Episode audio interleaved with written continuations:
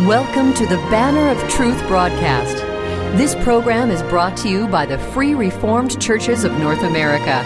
Your host is Pastor Jack Schumann, pastor of the Emmanuel Free Reformed Church of Abbotsford, British Columbia. And now, here is Pastor Jack Schumann. We are continuing our series of sermons today on the great doctrines of the Christian faith as they're summarized in the Belgic Confession of Faith. Today, with the Lord's help, we will once again consider the subject of the church, specifically the believer's duty towards the church. In that connection, I invite you to turn with me to Acts chapter 2 as we read the verses 37 to 47. Hear God's holy word. Now, when they heard this, they were cut to the heart and said to Peter and the rest of the apostles, Men and brethren, what shall we do? Then Peter said to them, Repent and let every one of you be baptized in the name of Jesus Christ for the remission of sins, and you shall receive the gift of the Holy Spirit. For the promise is to you and to your children, and to all who are afar off, as many as the Lord our God will call. And with many other words he testified and exhorted them, saying, Be saved from this perverse generation. Then those who gladly received his word were baptized. At that day, about 3,000 souls were added to them. And they continued steadfastly in the apostles' doctrine and fellowship, in the breaking of bread and in prayers. Then fear came upon every soul, and many wonders and signs were done through the apostles. Now all who believed were together and had all things in common, and sold their possessions and goods, and divided them among all as anyone had need. So, continuing daily with one accord in the temple, and breaking bread from house to house, they ate their food with gladness and simplicity of heart, praising God and having favor with all the people. And the Lord added to the church daily those who were being saved. This ends the reading of the holy word of God. May the Lord bless the reading and preaching of his word to our hearts. Dear friends, everyone has duties. Employees have duties towards their employers, and employers have duties towards their employees. Students have duties towards their teachers, and teachers toward their students. Parents have duties toward their children, and children toward their parents. We all have duties. And that is also true for believers in the Lord Jesus Christ. We too have certain duties. We have a duty, certainly, towards God, to worship and serve Him, and to live to His glory. We have a duty towards our neighbor, to love and care for our neighbor, and seek for their well being. We also have a duty towards other believers, to help and encourage, admonish and comfort them as the need and opportunity arises.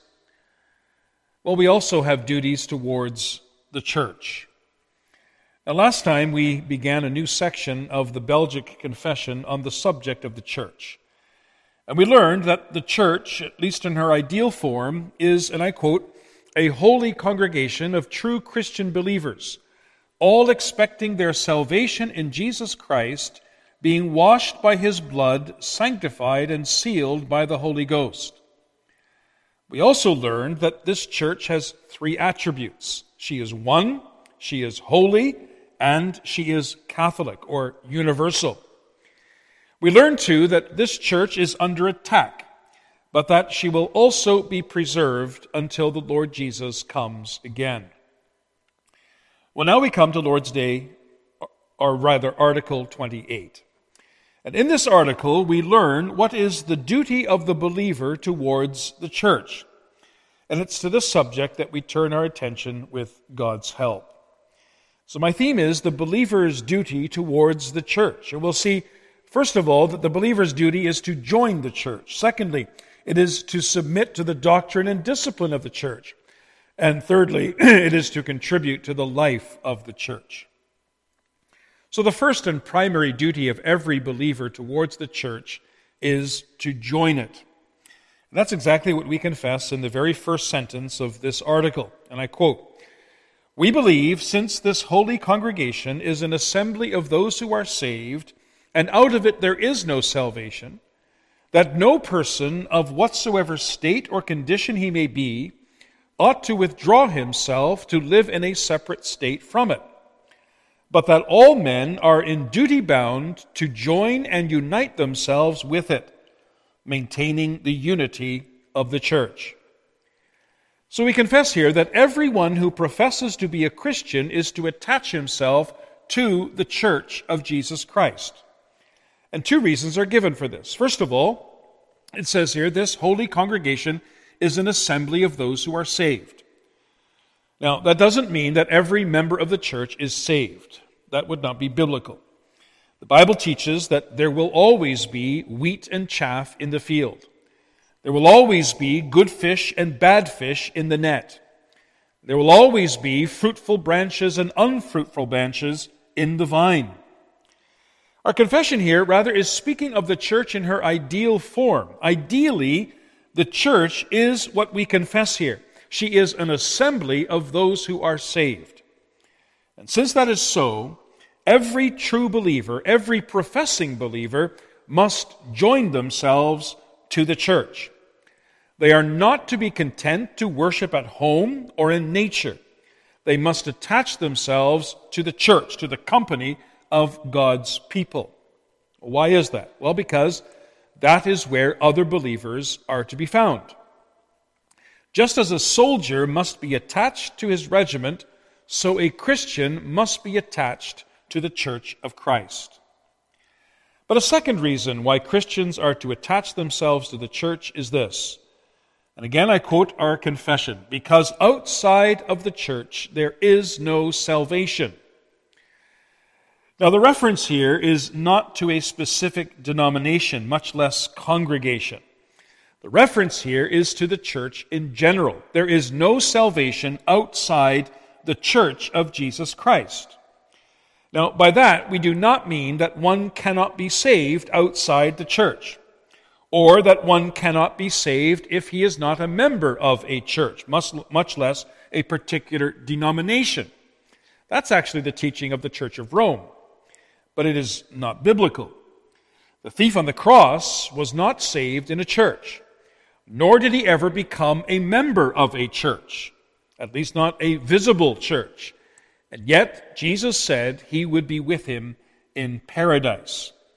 So, what do we mean by this phrase, outside of the church, there is no salvation? We mean simply this that the usual place where God is pleased to save sinners and to cause his people to grow in grace is the church. If I want to buy an ice cream cone, I won't go to a shoe store. And if I want to buy shoes, I'm not going to go to the ice cream shop. I will go to the place that sells ice cream or shoes. And so it is when it comes to salvation. If I want to know how I can be saved and how I ought to live once I am saved, I will not stay at home and meditate, or take a walk in nature, or go shopping at the shopping mall. I will go to the place where this is explained and taught, and that is the church. But that may raise the question in our minds which church? Because there are so many churches today.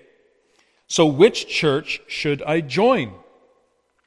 Well, that question is answered more fully in the next article, in Article 29, which describes the marks of the true and the false church, and we hope to get to that next week, God willing. But suffice it to say that not any church will do. Just because a group of people is called a church doesn't mean it's a church that's worthy to be joined. The church we must join must be a true church, as identified and defined by Scripture. In other words, it must faithfully preach the Word of God, it must administer the sacraments according to the Word of God, and it must exercise Christian discipline according to the Word of God. Any church that doesn't do at least these basic things is not a true church. But if there is a church that manifests these three marks, however imperfectly, then we have a solemn duty, if we claim to be Christians, we have a solemn duty to attach ourselves to it.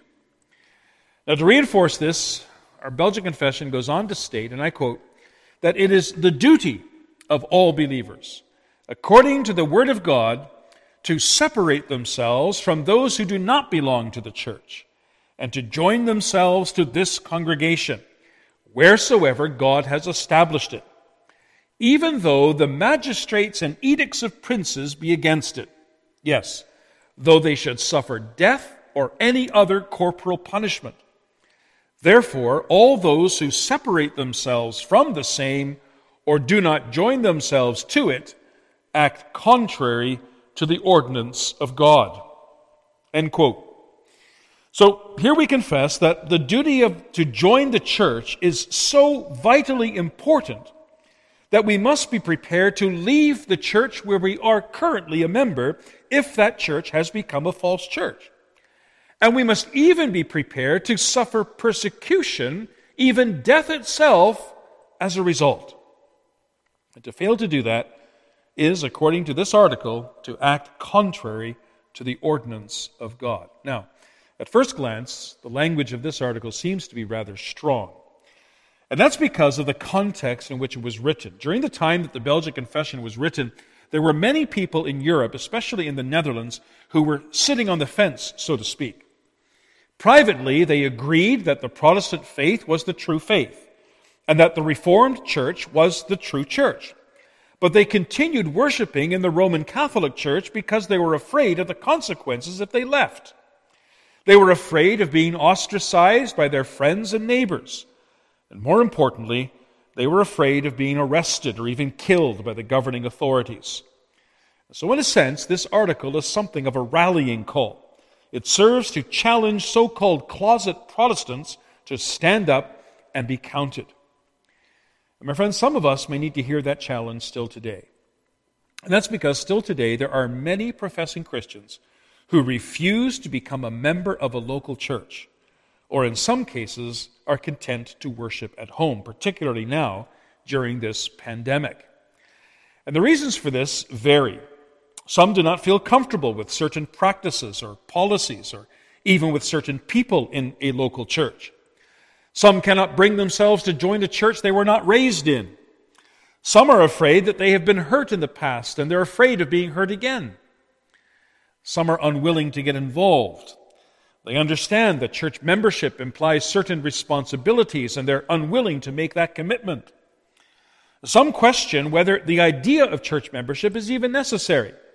They say it doesn't matter whether you are a member of a local church. What matters is whether you are a member of the invisible church. That is, whether you believe in the Lord Jesus Christ and are trusting in Him as your only hope and ground of salvation. Well, over and against all of these reasons, our confession says no. All professing Christians are duty bound to join themselves to a local church that is faithful to the Word of God. The great church father Augustine said, He cannot have God for his father who does not have the church for his mother. Expanding on that, the great Swiss reformer John Calvin said this.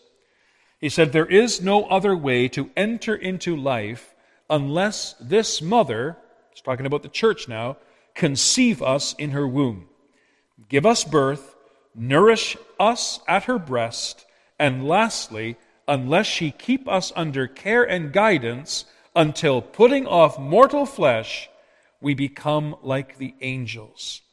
God's fatherly favor and the special witness of spiritual life are limited to his flock, so that it is always disastrous to leave the church. Elsewhere, Calvin writes this He says, The Lord esteems the communion of his church so highly that he counts as a traitor and apostate from Christianity anyone who arrogantly leaves any Christian society, provided it cherishes the true ministry of word and sacraments. Point is, if you are a believer in Jesus Christ, you must be a member of a local church. And if you're not, if you're content to so called worship at home, then you are out of sync with the will of God. Now, where do we find this in the scriptures? Well, we find it in many places, but let me just limit myself to Acts chapter 2, 41 to 47, which we read earlier. Peter had just preached his famous sermon on the day of Pentecost, and the effect was profound. We read about that in verse 41 and following. It says there, Then they that gladly received his word were baptized. And the same day there were added unto them about 3,000 souls. And they continued steadfastly in the apostles' doctrine and fellowship, and in breaking of bread and in prayers. And all that believed were together, and had all things common. And they, continuing daily with one accord in the temple, and breaking bread from house to house, did eat their meat with gladness and singleness of heart, praising God and having favor with all the people. And the Lord added to the church daily such as should be saved. So you'll notice that after their conversion to Christianity, the early New Testament believers did not go their separate ways. Rather, they joined together into one identifiable communion or fellowship called the church. Nor was this a temporary arrangement, for verse 42 says that they continued steadfastly in these things, meaning they didn't just meet together for a brief period of time and then go their separate ways. They did so over and over and over again. And so the scriptures are clear. It is God's will that his people join themselves to a local church. In fact, you cannot claim to be a true believer without being a member of a local church if there is a faithful church in your area. And so the first obligation of every believer towards the church is to join it. But there's more. Because it's not enough simply to join the church. We must also submit to the doctrine and discipline of the church. And that brings us to our second point. After declaring that every believer must join the church, our confession goes on to say that every believer must also, and I quote, submit themselves to the doctrine and discipline thereof, bowing their necks under the yoke of Jesus Christ. Now, a yoke is a piece of wood that is placed over the necks of two animals, which is then attached to a wagon or a plow. And the yoke ensures that both animals pull at the same time and with equal force.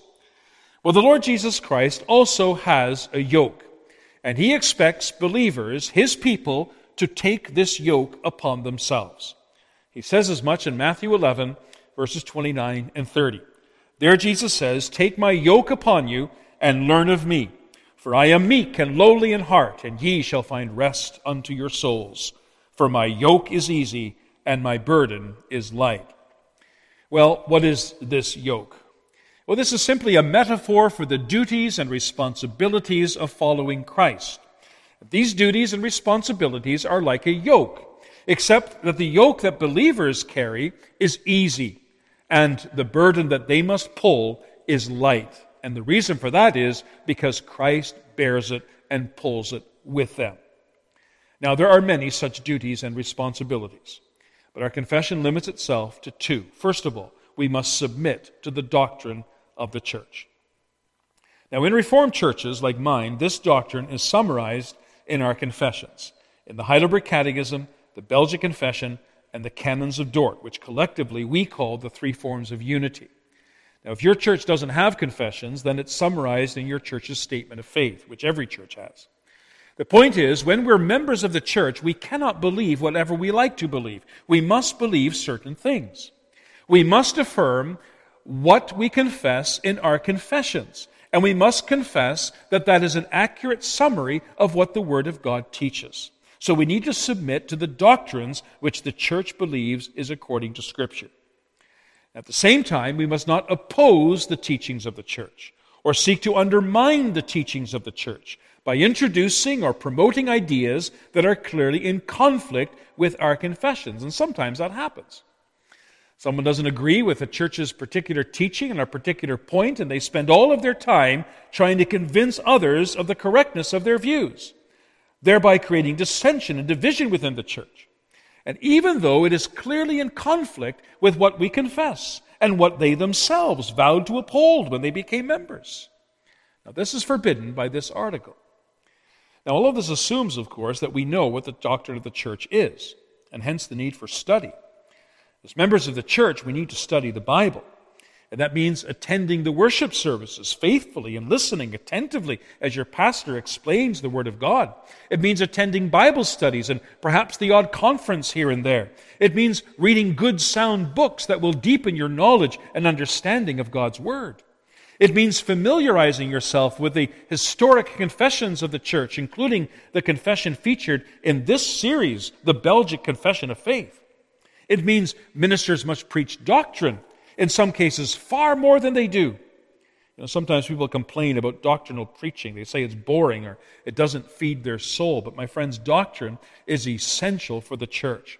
If we don't know our doctrine, we'll be led astray by all kinds of error. So let's never complain about doctrinal preaching or learning about doctrine. Without it, the church will cease to be the church. So we are to submit to the doctrine of the church. But secondly, it says here, we are to submit ourselves to the discipline of the church. Now that means when the office bearers, or members of the church for that matter, on the basis of the Word of God, admonish us for something in our lives or something in our doctrine that is clearly contrary to the will of God, we need to listen and we need to repent.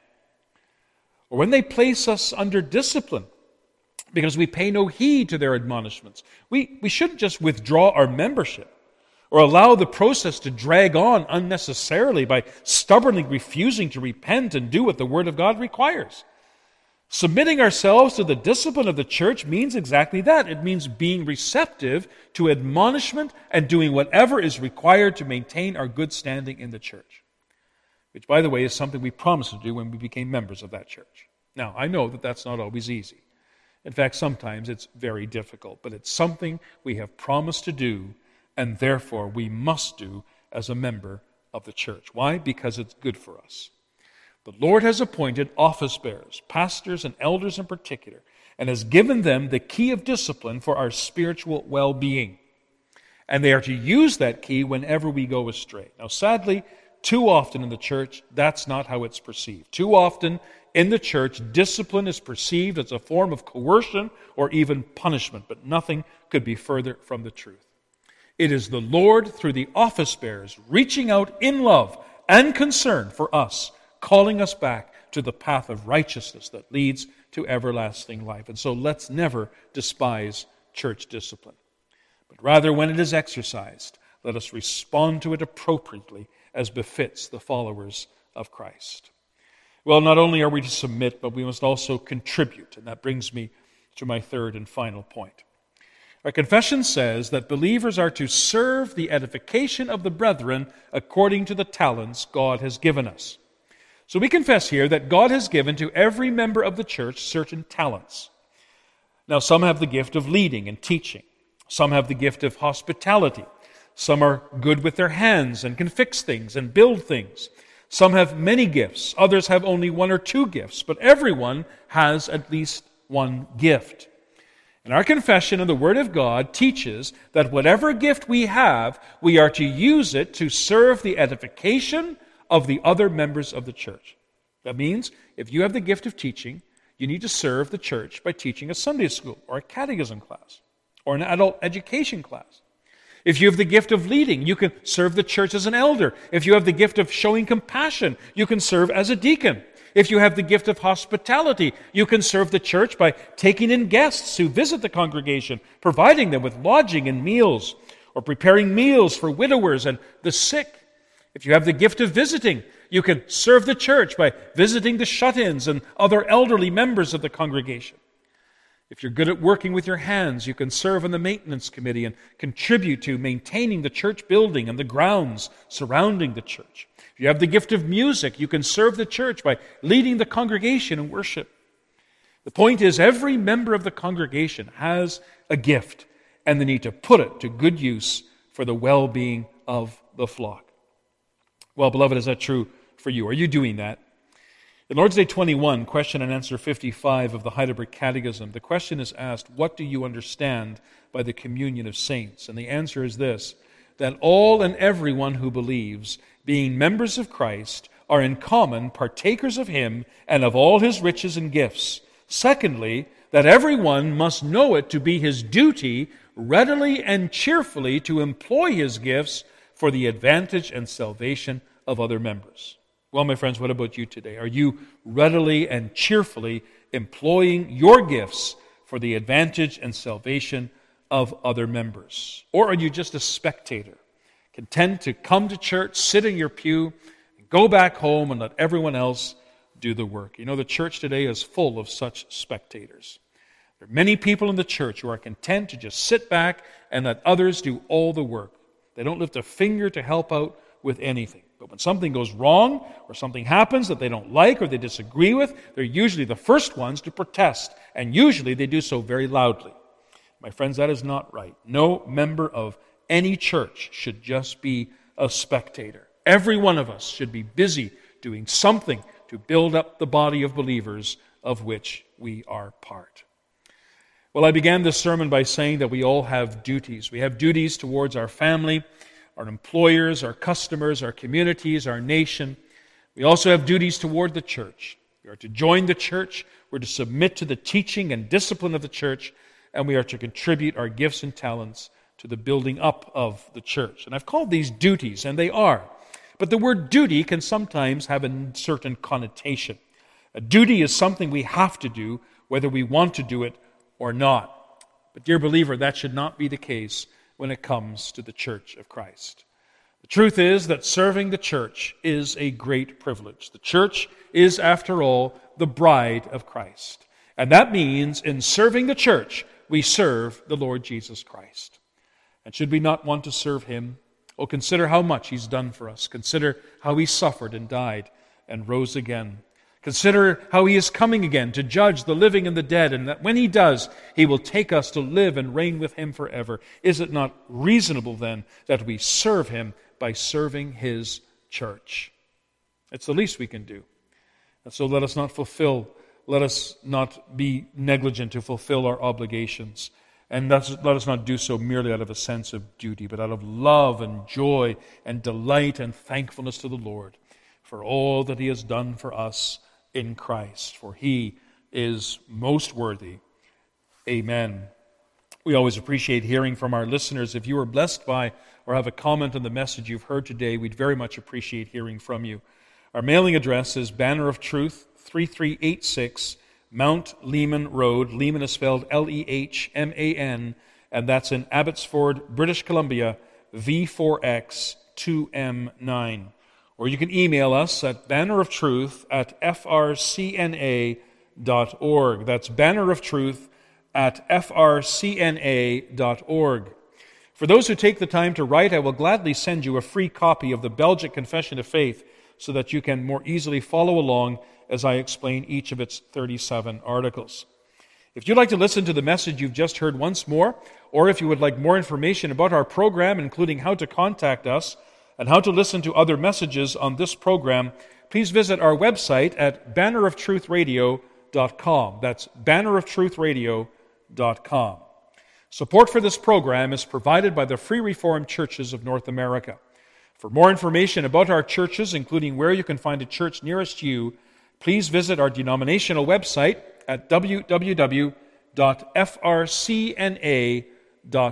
That's www www.frcna.org. Your financial support for this program is welcome and deeply appreciated. If the Lord has placed on your heart a desire to help us with the costs of broadcasting this program on this station, you can send us a check in any amount. Again, our mailing address is 3386 Mount Lehman Road, Abbotsford, British Columbia, V4X 2M9. Thank you for listening. And now, until next week, may the Lord be with you all.